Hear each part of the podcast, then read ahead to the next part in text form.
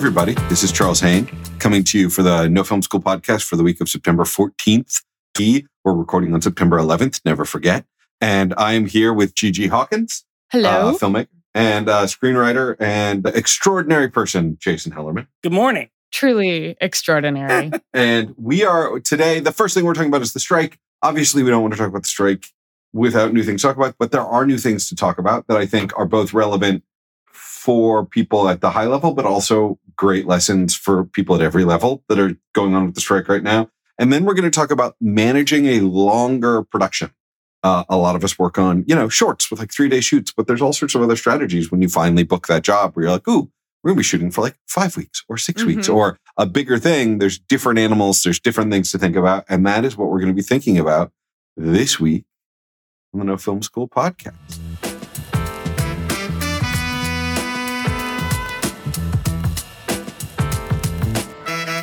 Another day is here, and you're ready for it. What to wear? Check. Breakfast, lunch, and dinner? Check. Planning for what's next and how to save for it? That's where Bank of America can help. For your financial to-dos, Bank of America has experts ready to help get you closer to your goals. Get started at one of our local financial centers or 24-7 in our mobile banking app. Find a location near you at bankofamerica.com slash talk to us. What would you like the power to do? Mobile banking requires downloading the app and is only available for select devices. Message and data rates may apply. Bank of America and a member FDIC. All right. First up, Jason, do you want to give us some updates on wh- on the latest moves in the strike? Yeah, the strike's still happening. One of these weeks we're, We're going in to it. record and I'm going to say it's over. You know, and I'm I you know I always am excited to be out on the line, but I think it's gonna be a real party the day it's over. So I encourage everybody to be out there because if you're there for the party, uh, you know, take all the credit. It'd be very fun. But the strike update is twofold, right? So we've been talking a lot about um, negotiations, right? So the WGA and the AMPTP came together at the beginning of August to start talking. And those negotiations have basically been going back and forth up until around August 11th. so one month ago today, that's when they sort of started, I don't want to say dying, but uh, let's say faltering, right? So the WGA got an offer from the AMPTP. We replied, I believe, August 15th. Then we each went back and forth on AI descriptors, right? So that's a big thing we've talked about in this podcast. I don't have any details of what um, they talked about in terms of AI, but the WGA wanted a little bit more fine tuning in the language in the AI part of the contract just to make sure uh, humans always were getting the jobs and getting paid for our work as original ideas and not, you know, finishing AI stuff. Then they went back and forth a little bit just on other fine tunes. Then on the 22nd, the AMPTP called the WGA negotiating committee into a room to what they thought was negotiate. And instead, it was filled with the CEOs of these big companies who then berated them for not taking their first offer. And since then, it's sort of been radio silence. Each side has come out in the news and talked about who owes who a phone call. It does seem like both of them have decided that they owe each other. And, you know, the WGA's stance is we were the last ones to make an offer and we're not going to negotiate with ourselves. So come back to us with a real one. In the meantime, on Friday, the WGA said, look, it's obvious that the AMPTP is dealing with an internal battle. And what I mean by that is the AMPTP has these legacy studios, Universal, Fox, Sony, Disney, Warner Brothers, Paramount. They are all of the old guard, right? And all of their stock prices are down. I can get the exact numbers. What will someone else talks in a second here? But like their stocks are down. Then you have the Netflix, Amazon, and Apple places. Two of two out of those three don't even really make the most money from their movies, right? They make stuff from shipping or from the computers we're all talking on right now. Mhm. Uh, and Netflix has a 10, you know, 10 year head start on every other streamer and is thriving globally. Their stocks are all up. So you have these this dichotomy of different people. So what the WGA said was, hey, why don't we do what like what we did with the agents? Why don't we just start talking to you guys one by one and cutting our own deals? Because obviously you have different interests. And if we can't get you to unite and come together uh, to make us real offers, then maybe we should go individually. Now, the AMPTP didn't like that. They released their own thing later that Friday night that basically said, "We're united. Don't worry about us." You know, all of the all of the things. And then at like three in the morning, I think Saturday Saturday night, the editor of Deadline basically had like a snarky tweet that was like, "If you're so united, why did you have to, you know, send a press release about it at 8 p.m. on a Friday?" And I thought that was a very hilariously oh, timed tweet. 3 a.m. to me is wine o'clock, you know. That's where if you're if you're awake, hopefully something good's happening. But that's the update, right? The update is everyone's trying to encourage talking. We might just start talking to individual studios, and I'll say there the precedent here is I don't know if you guys remember a couple years ago we started talking to all the agencies in town about packaging and you know what mm-hmm. was a mm-hmm. fiduciary duty and all these sort of big words we don't have to rehash. But what happened in that negotiation was over the course of a year, the WGA settled with each talent agency on individual terms. I think starting with Verve and then you know everyone else falling in a line with and they use those precedents they set with Verve to then mm-hmm. negotiate with these other talent agencies about how packaging would work, you know, how they would be paying themselves, et cetera. So there is some precedent there. I think the ATP in a different way said that there might be some bylaws that doesn't let them do that, but that also kind of felt like it was just generic jargon in their press release. So a lot of it's back and forth right now. You know, I, I still maintain hope that because we're negotiating, this is hopefully, you know, working its way towards the end. But it's a pretty interesting update, especially, you know, if you're the studio, let's say you're Sony, who doesn't have a streaming service,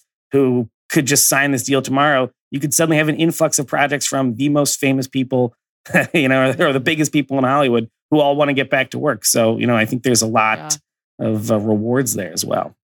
I also think there's like, there's a, a huge amount of lessons here that everybody should always remember. One of which being there's a human instinct we all have to simplify negotiations where we all think to ourselves, and like this is just a very natural person thing. We're like, okay, so I'm negotiating on moving into this apartment. So I want to negotiate, like I want to figure out like the number of parking spots or whatever. So I'm only worried about price. There's this human thing of like, let's get it down to one term and then fight over the term. The truth of the matter is experienced negotiators like to negotiate on as many terms as possible mm-hmm. and try and exhaust their opponents.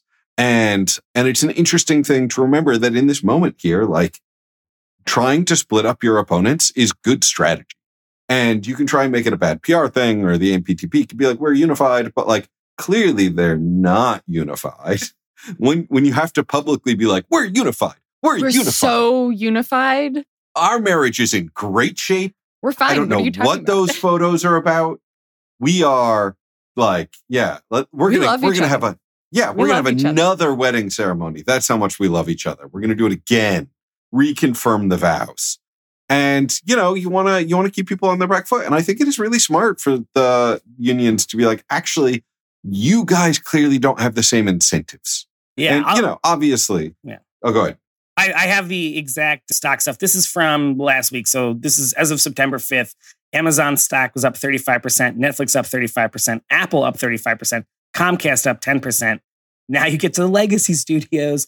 Paramount down 42%, Disney down 20, oh. Warner Brothers Discovery down 13, Sony down 7. So it, it is, you know, a strike, you know, a stark contrast between these. And I think just going off of these trials, it's like if you don't have a vested interest together, then you're we're going to have to find ways, you know, to work separately because I don't think any of these studios want the consequence of this strike to be that they go out of business. You know, I think yeah. we we read plenty of what they think of the rest of the, the world, but you know, I think if I'm if my stock was down 42%, I might be taking some back channel phone calls, you know. Well, the thing to remember here is it's it's not just about like, you know, despite what Mitt Romney says of corporations are people, my friend, the truth is is that they're not actually people. Warner Brothers is not people. It's executives and the executives work for the stockholders. Mm-hmm. So if you are a, uh, an executive at Paramount, you know, you're not you are worrying about the stock price of Paramount to the extent to which the stockholders of Paramount can fire you for not properly you know, the board of directors who represent the stockholders can say you are not properly representing our interests. It is our job to represent the business and human being, you know, even if it was in the long-term interest of Paramount to hold out on the strike and hold out, which I don't think it is. I actually think it would be better for Paramount to be like, we're never going to touch AI. I think it like, I think what the writers are asking for and the actors are very reasonable. Even if it was in the long-term interest of Paramount, in this specific instance, it's not in the executive's long-term interest to hold out that much longer because the increasing likelihood is the exec- some executives will get fired by boards mm-hmm. over this. Yeah. And if you are an executive at a studio watching your stock tank, you are way more incentivized Absolutely. to try and figure this out than necessarily Paramount as a like as an abstract entity might be. Paramount as an abstract entity might want to hold out because Paramount is like, nah, I don't like writers because you guys always drive past me. I'm picturing that the Paramount lot is like, uh huh. you know, but like, Yeah. yeah, but the executive, the executives in charge of Paramount right now would like to keep their jobs, I assume.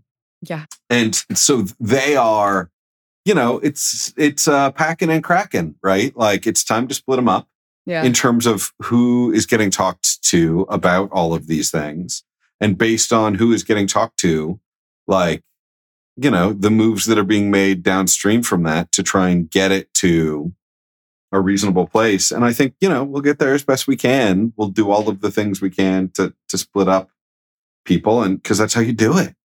It makes me also consider the idea of splitting up big tech from the this industry that has existed, and you know, it's not uh, it's not perfect, but it is evolving slowly but surely. I I believe to be better. Like we've only you know we're only a couple years out from like the IATSE upheaval, and and I think that if there's a way to that splitting up can let the traditional studios be reinvigorated and maybe in a way have a fresh start to sort of like reset in a way that could be really interesting to see and i i feel very strongly that we should take a stand against big tech that is pushing and hurting a lot of people and so if it, i i really like this idea of of separating and working with companies as individually yeah, as we reach, you know, I think we're at day 133 now or 135. The day we're recording Oh it, you know, by the end of the week, we'll be closer to 140.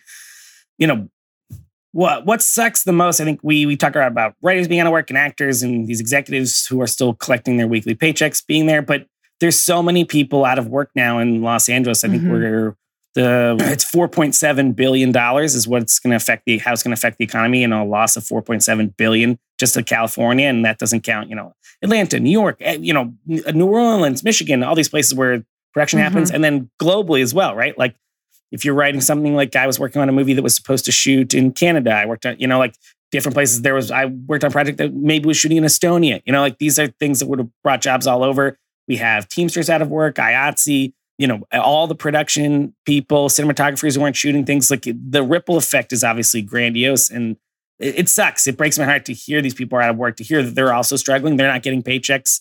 It's brutal. And, you know, it Mhm. does frustrate me to no end when you have, you know, these like, sort of catty emails the AMPTP sends. It's just like, just sit down and talk. You know, what are we doing? You know, like whatever your playbook is, just toss it out. Don't hire a new PR firm for hundreds of thousands of dollars. Just sit down and chat about it. I think last week a big article came out. Warner Brothers has now lost, I think, like two times the amount of money that the writers wanted from every studio across one year. You know, it's just the feels like a sort of you know rolling the rock uphill. But I hope there's Yeah. an, an an end nearby. But I do think like breaking up big tech is a big part of it, right? It's like that sort of stubbornness or that you know unwillingness to see the human side of things. It's why we have to get these AI protections, and also why what we're creating matters so much. You know, like I Mhm. do think cinema and television is like human beings now first entry point to empathy. You know, like maybe you're getting bedtime stories, but most of the time you're watching uh, Bluey or CoComelon, whatever. Like it's your these are your first the first way we steep our species and you know how to feel and think and act and the more we can make the stuff and the more we can do i do think it makes the world a better place and i do think the industry is also changing and getting better with it so i like to see it continue on and uh, people to be paid fairly to be working you know in what is a dream job so yeah yeah. All right. Well, moving on. Speaking of that dream job, you know, we're going to be talking about a couple. We're going to. There's a the, one of us on this podcast is working on a project that we're going to be talking about quite a bit in a lot of different ways for a little while. It, It's GG. Hi. GG is directing a project Hi. that is a low budget, independent, non. I don't know where the union stat like Total non-union. Which Um, yeah. I, small independent project. it's yeah. Indie micro budget in Panama shooting in 2 weeks, which is I can't believe that. I I did have my first not fully sleepless night, but I got up in the middle of the night and sent text messages and emails at midnight and at 3 a.m. So it's it's happening. I mean, we've all been there. that is production for you. That's that's real. Which sort of brings me to what I'd love to talk about today, which is like sustaining yourself for production. It is, you know, we're going to be down there prepping for a week and then shooting for 11 days. Well, we're shooting five days on, two days off, five days on, two days off, and then one day and then a wrap day. But this is a marathon for me because I've only shot shorts and sketches and it's max two days of shooting, but usually one. And you two are the people that I turn to when I'm like, how do we do this? How have you done this? I mean, Charles, you've even shot a movie in Panama. So how how do you how do you last? Jason, you want to go first? I have lots of thoughts, but I can also be patient.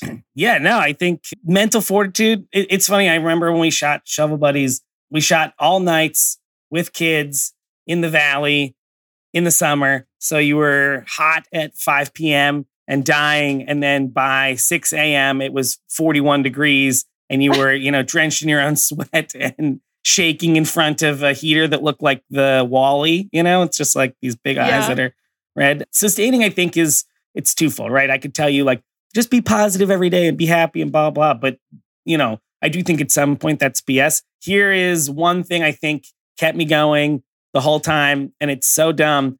But every time we broke for lunch, you know, which is really dinner, whatever, we like our caterers had a different meal every night.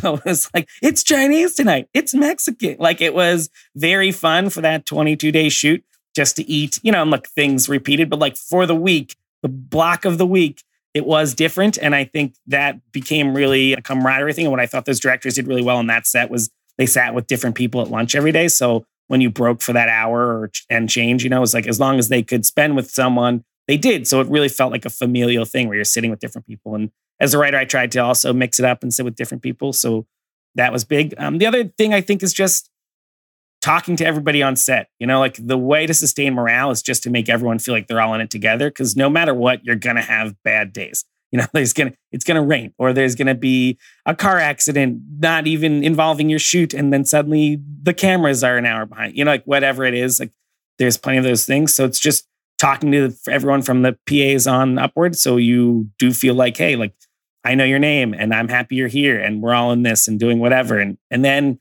I do think it's just making sure people are fed. It's like the most cliche thing I learned in film school, but I'll say like every set I've ever been on, the times I've been most miserable are like we're shooting a, you know, blank car commercial and there's no food here and we're all hungry and we're in the middle of the salt flats, you know? Like uh, as long as there's snacks, people are usually pretty happy. And then it's getting sleep, you know, get as get as much sleep as you can the next day, you know, fight ready in the morning, drink your coffee or whatever, get that night's rest. But those are the big things I think. Because otherwise, like everyone's going to handle themselves individually. But if you feel like the glue guy, we've talked about that a lot, you know, figure out who your glue guy is on our set, we had the, the mayor. You know, he's the mayor. He's just going around glad handing. You know, it's someone who doesn't have something really important to do that's sort of like keeping people in line. And with us with kids, you know, it was like making sure the kids were always entertained. Hey, like, what rap songs do you like? You know what I mean? It was so stupid. I felt like such an old man. But it's like, like who are your favorite celebrities? Just like coming up with those what ifs. Would you rather's are always very fun when you're killing time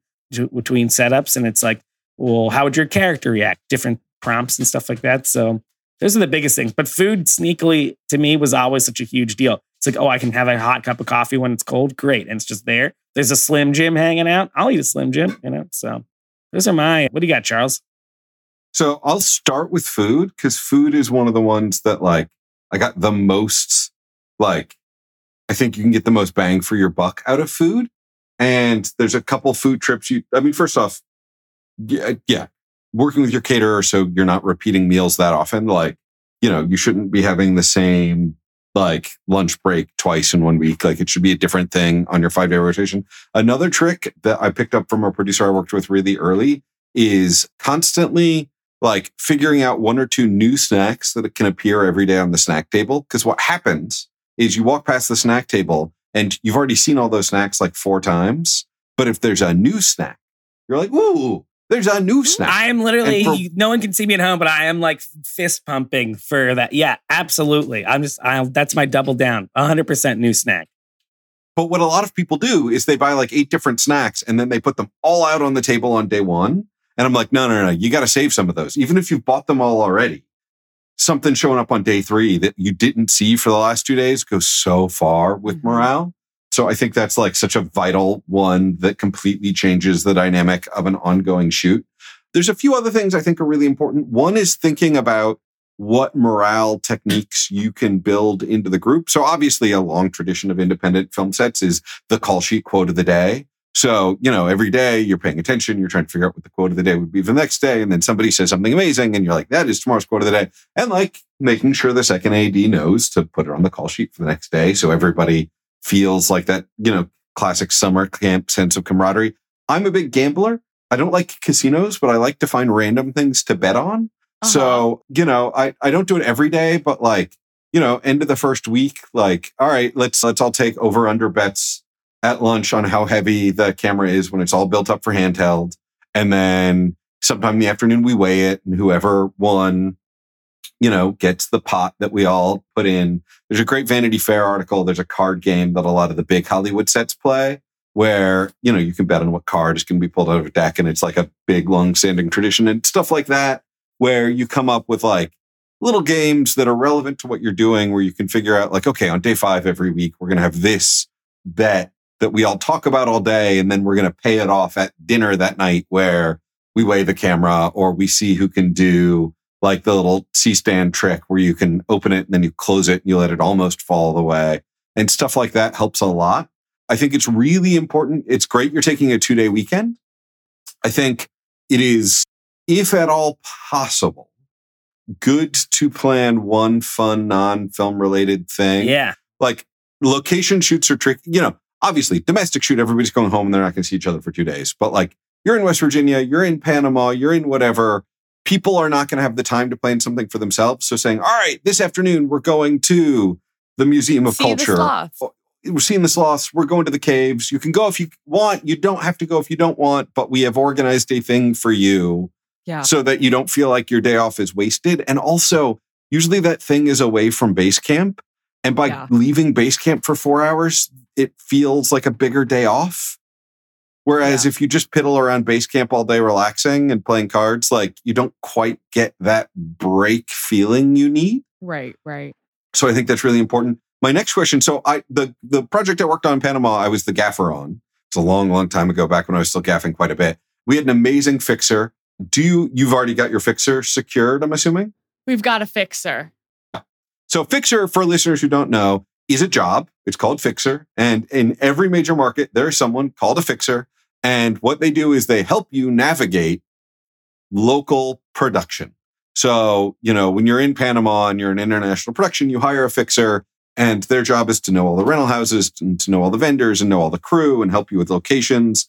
And it's a job. It like is a legit job and you are in trouble if you don't have one because outside of New York, LA, Atlanta, and London, film happens, but it happens on like all of these word of mouth relationships and connections. Yeah. And you need a fixer to know all the, the people you need to know, and they are worth their money. Um, absolutely.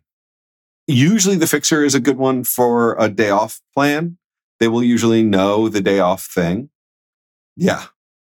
I love that because you know, it's not it's not a vacation and no like it's a it's a time that people are working, but I do think the the weekend palate cleanser that also helps uh, you know, one is showing the beauty of this location that we're in and two is something that can just like be sort of this you know, getting out of the bubble that we're in. Again it feels like a reset in a really nice way.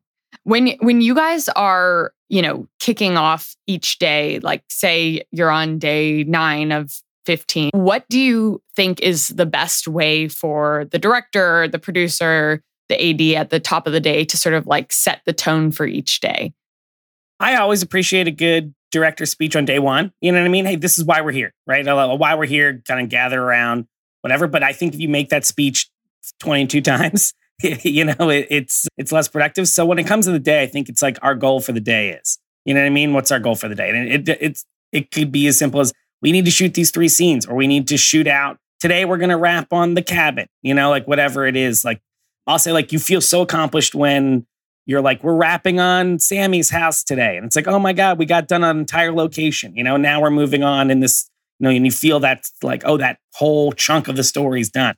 You know, so I think it's like set a goal and hopefully set a goal that you know you can meet. You know, like if you're mm-hmm. like, ah, if we have an extra thing, maybe we're not wrapping a character. What if our goal is just to like shoot this cam fight? You know what I mean? Like uh, our goal is to do whatever, like set accomplishable goals, but those are the big things. I think it's like you don't have to make a, a giant speech every day. You know, I, I love a good kickoff speech and I love the thank you speech at the end. I always find to be very emotional and whatever. And, you know, also make sure you announce the martini shots, you know, like when you're at like the last shot of the day sort of thing. Like I always find that to be like a huge morale booster. It's like, hey, we're on the last shot, we're doing whatever. Mm-hmm. that's always a blast. But yeah, I think like a small accomplishable goal for the day and then just checking in with your major department heads. I mean, that's a big thing, you know, like what are the pages we're shooting? Like, are we all on the same, you know, page? Oh, you keep using the word page, you know, and, and with the actors, how are you doing mentally? Like, are you happy? Are you having an off day and you want to, you know, maybe we need to shoot some reverse angles first before we get back into you, you know,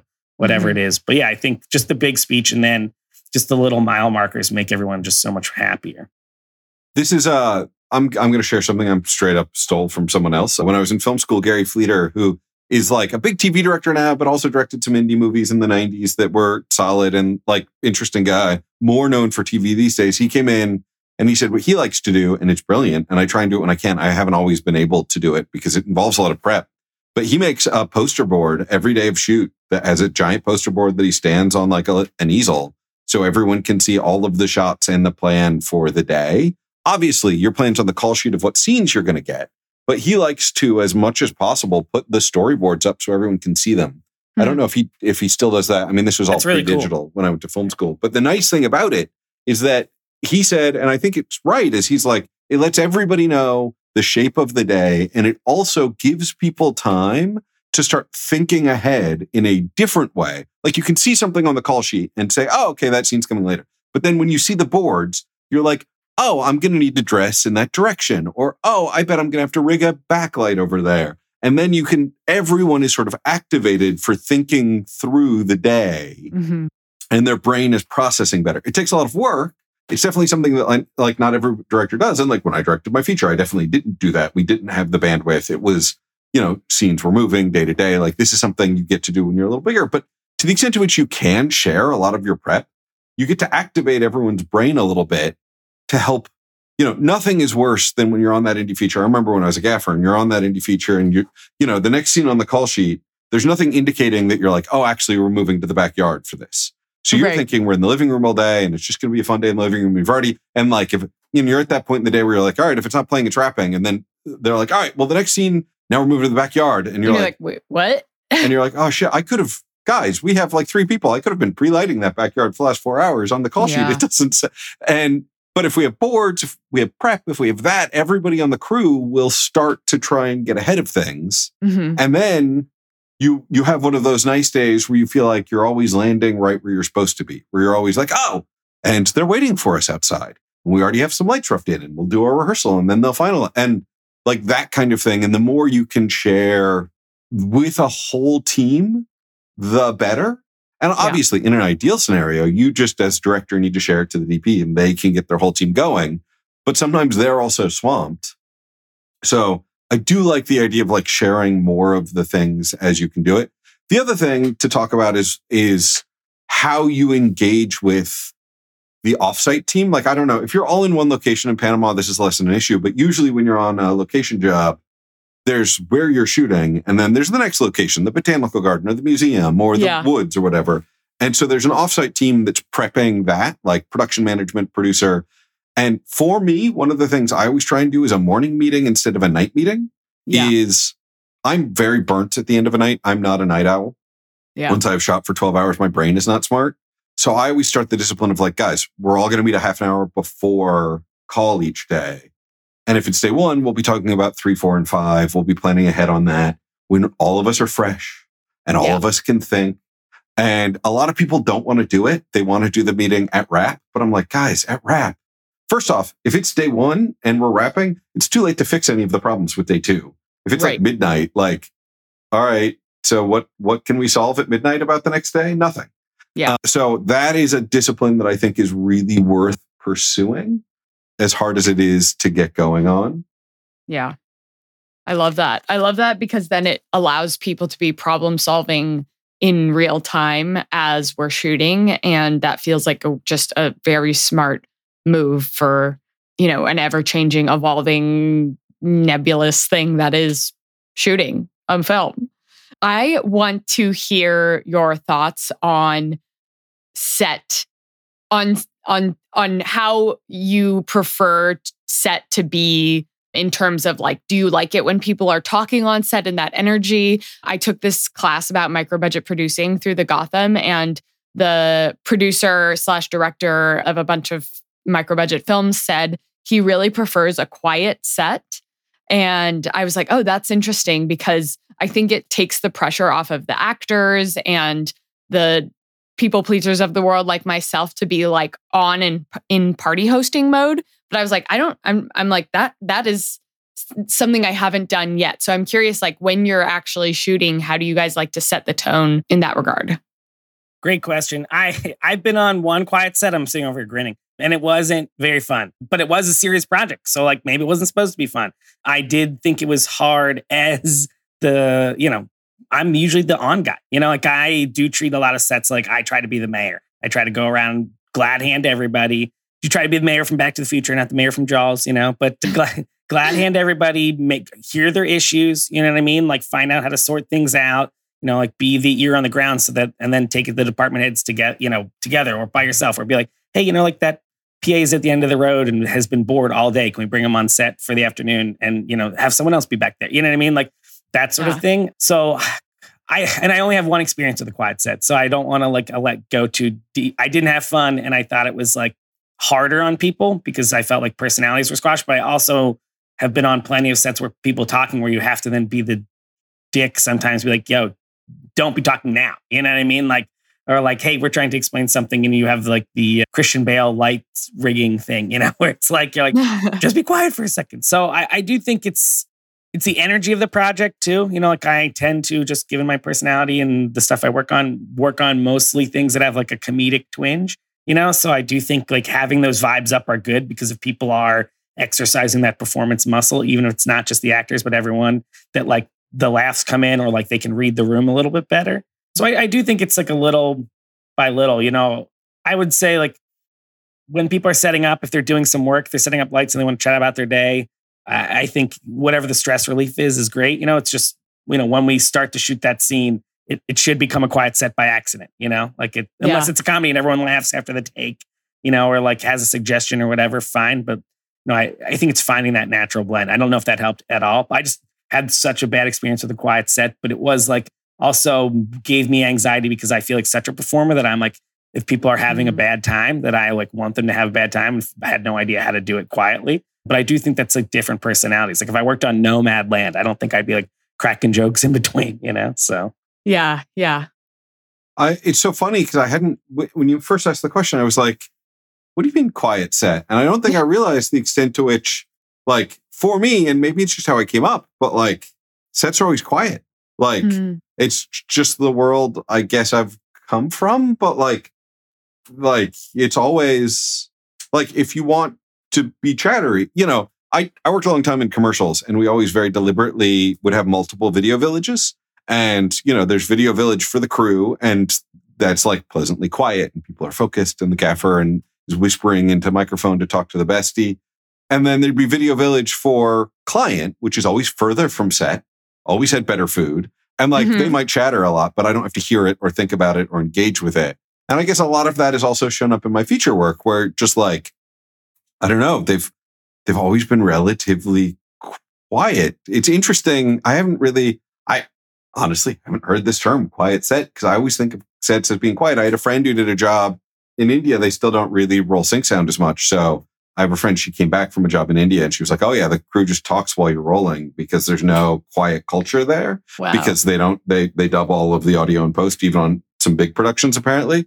but yeah, I mean, I'm a very like, yeah, I mean, if it's a comedy, we should be able to make some jokes with each other. But it's always, there's always so many things where I've yet to work on a production where it didn't feel like we were trying to do slightly more than our resources. Mhm. Like we're always like, man, it'd be great if we were at two pages a day, but we're at four pages a day. So there's like a very like, or like eight. Although I haven't done eight pages in a long time, but like we've, I've, I have done an eight page day in my career. It was really hard. So there's always sort of a calm, quiet, like, got to get things moving. We have things to do. We got to make sure this camera's set up. So I, yeah, man, I wonder about that. It is interesting also to think like that is one of those interesting things about directing where so much resonates from just your energy as a person. Yeah. I think. I, I do. I think it's funny. Like you know, I watch a lot of master classes and YouTubes and all the things, and uh, I I just you, know, you you buy the Sight and Sound magazine, and I want to hear how Scorsese does it and whatever. But I do think at the end of the day, it really is you. Like I work with this commercial director very frequently, and he plays music as soon as the takes are done. You know what I mean? And he just has a speaker and is just blasting like hardcore '90s rock, and it's it's a very different vibe than a different director I work with who you know there's no music, but there's a lot of like storytelling or like, uh, you know, you're setting stuff up and like, she's like, oh, Steve, tell us about that time you lit for Kubrick and on, you know, Eyes Wide Shut. You know what I mean? It's like that sort of stuff. So I do think it's your different personality, and both of them are like highly successful and do whatever. And I work for this guy who does a ton, bunch of comedy shorts, and like his is, is a very lively, goofy set where they like are pranking each other and doing whatever, but it like feeds directly into what they're doing. So I think at the end of the day, you know, we talk about like was it like auteurs are you know you, you see a frame of the the their film and you know exactly who directed it. it's like i wonder if it also applies to the set you know? Like i think like Mhm. paul feig wears a suit you know? Spielberg's always in his hat and sunglasses you know whatever. I think there's like a live like a different mood on everyone's set how they want to behave and what they want to do and you'll find your style and you'll work it out over a couple features. A lot of it is just like what makes you feel comfortable in the moment you know? Like as uh, Yeah. a people pleaser with a lot of anxieties that way. I do want everyone to at least have a little chatter, but I also think it's like important to quiet them down when when the real job happens. And some of that is just the glad handing I feel like I do in between, you know? so Right. you know, but it's it's all your personal preference. And again, it's like what gets you in the best creative space possible or like, you know, makes everyone do it. Cause other people might not like that. So I do think that there's this patience and calm that I have at this age that I would not have had even two years ago. Um, that has permeated every element of this production. And, you know, we've had some like pretty devastating things happen very last minute, but we are like, we're still making something one step at a time. We will figure this out and and and I think that that sort of like calm, warm, supportive environment is what I want to cultivate. And then occasionally we'll just bust up into giggles. Lots I I do want there I want it to be a place where like people feel like they can just that they're not going to feel on edge, that they can they can focus on what they're doing but also enjoy each other's company. And that actually brings me to my final question, which is let's talk about maybe this shouldn't be the final question, but let's talk about like the hardest days on set. Like what how how do you bounce back from exist in the moment on those days that when you look back on it you're like that was one of the hardest days of my life. Oh, that's interesting. I don't, I don't know that set has ever been that because the nice thing about set is it never feels like you're alone trying to solve anything. Mhm. There's always a team. And so like some of the hardest days of my life are when I felt like, ooh, I have this problem, like in some business capacity where like I, we, I, you know, like I feel like I need to fix it and I don't know how to fix it. And I don't know who to help. But Mm. like, you know, I like I've definitely been on some shoots where things happened as they do because, you know, was on a shoot that was plagued with like a swarm of bees and like we've all gotten caught in the mud and we've all like, you know, things happen. You you show up and a location is lost. You you know, the actor hasn't appeared after spending all night in a casino, whatever. Okay. Like you, you know, you but it's always there's always so many of us who want to fix it. Yeah. there's always a like, all right, well, let's get in a huddle and let's start strategizing. Like, what else can we shoot today, and what else can we do? And and I don't know. It's like the beauty of feels like Goethe's "Be bold and angels will come to your aid" thing. It, like has overseen every set I've been on, where I'm like, we're boldly trying to tell some story and do something. And we are able to keep moving and do something because we have that behind us. I love Trying to think of what I, like- was I gonna mean- say I, I got chills.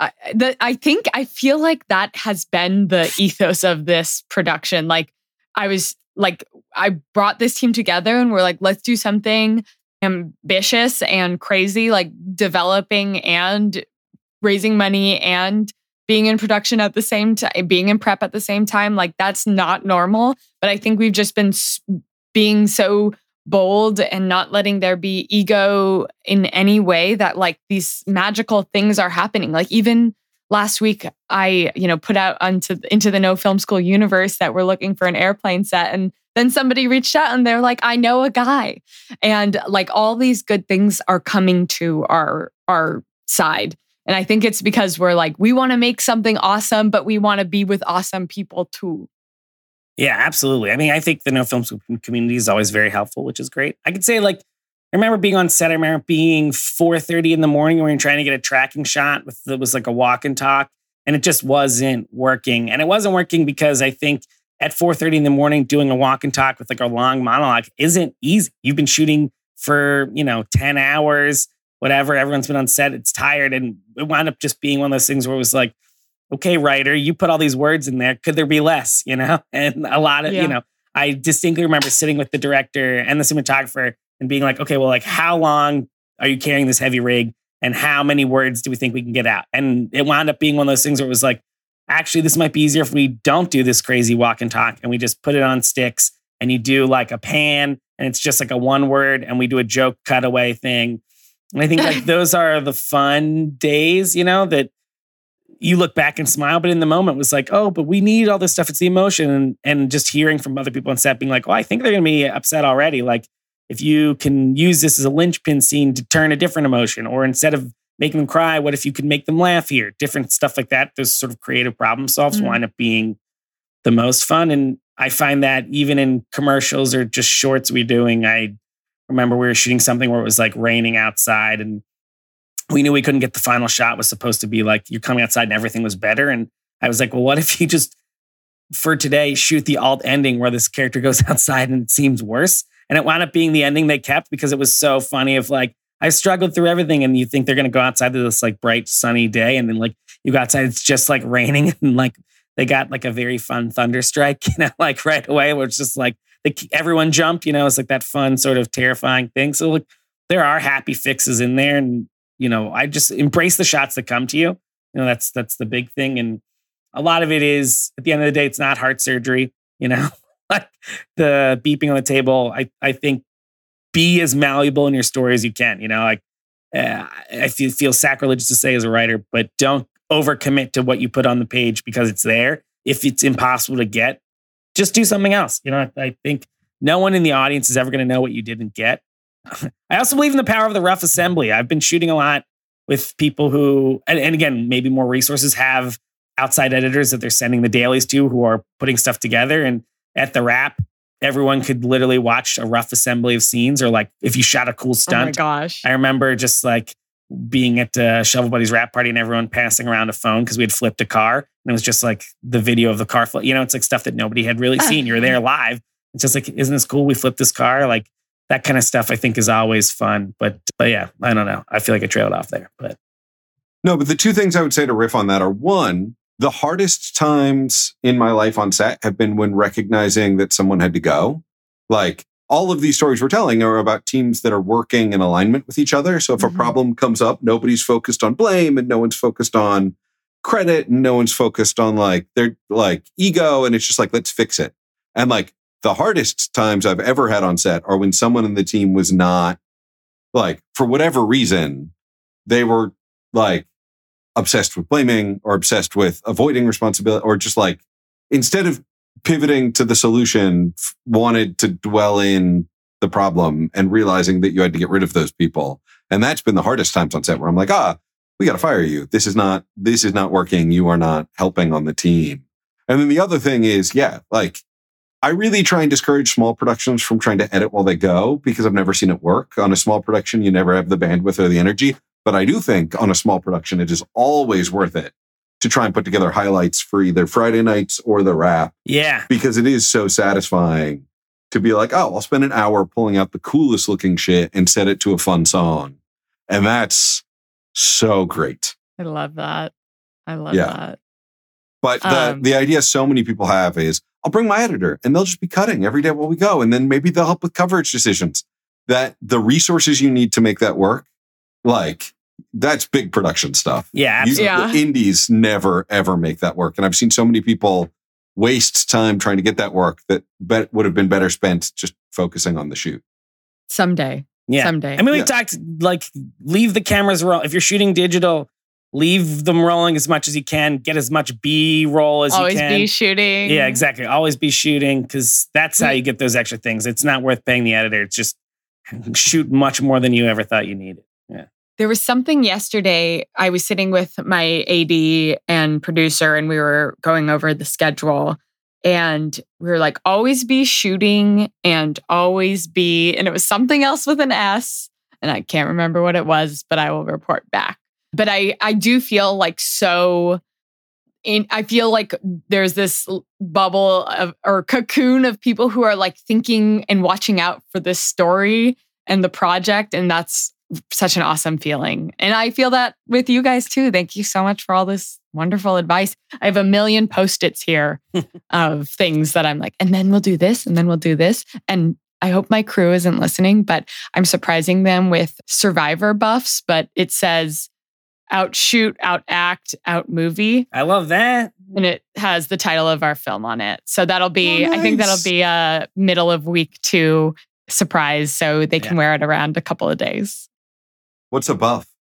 Oh, It's a like a survivor bandana. buff. Yeah. It's like a sort of like tube bandana that people wear on the show Survivor, and you wear it as like a head thing or a tube top or wrist. We have a whole no film school article about how much I love Survivor, and now I think it's like if you have character problems, you just got to watch some episodes. I think it's such I'm a not good. even kidding you. I did that. I did that. It made me I've- I, watching Survivor because I was like, I can't watch anything narrative right now. Reminded me that people can be mean, Absolutely, yeah. and then I was like, I'm gonna write a mean character because people are mean in real life sometimes. And yeah, brilliant. I have to watch read that article. It's out I there. did I'm not big know that guy. Survivor buffs existed, and I've yet to see that show. Nice. It's been on for a while. It'll so sneak I'm up sure on you. which- Season 46 debuts at the end Oh. of this month. Start with the the Mike White season. Oh yeah, good. Yeah, that's. I- Oh, I love Mike White. yeah. Me too. He has He- two seasons. His first season. Start with his first season. His first season. So David v Goliaths. I watched it because I already finished The White Lotus and I was like, I need I need more Mike White. And I actually think I learned a lot about directing watching him play on that. season. Absolutely. Yeah. There's a uh, every lesson you want how to handle difficult people, how to diffuse a situation. It's all in Survivor. And I, you know, I'm not a reality TV guy, but I just I think it's brilliant. And I also, anytime I can't figure out a character motivation, if I watch one episode of Survivor, it will clear it up for you. Everyone has such clear cut narrative motivation in that show. It's, you know, I can't like there's no passive characters. They call them goats on the show if you're a passive character, but even they have like a, you know their eye on the prize. So very interesting. All right. Last minute endorsement for Survivor there. Not expecting that. We didn't do that in the intro. All right, everybody. Well, we'll still have one more week with GG next week. So if you guys have questions for GG about her prep process for her feature in Panama, please hit them up and we'll answer them next week. And we'll talk more about last minute prep for your feature and what you should do the night before you start shooting and all sorts of things and fun wrap party ideas. So that'll be next week and other things. I'm on the internet, sort of. I'm barely on the internet anymore. I'm basically just here. Welcome to your internet. I'm at Lost in Graceland across social media, and I have really loved all the supportive outreach from our listeners. Thank you. Like, it means so much to get your vote of confidence and your words of encouragement. And I'm at Jason Hellerman across social media. Uh, and you can email me, jason at nofilmschool.com if you have questions or article ideas or, you know, uh, want to say hello, you know, and happy to be here. And look, if you have survivor predictions, I'm all ears too. Yeah.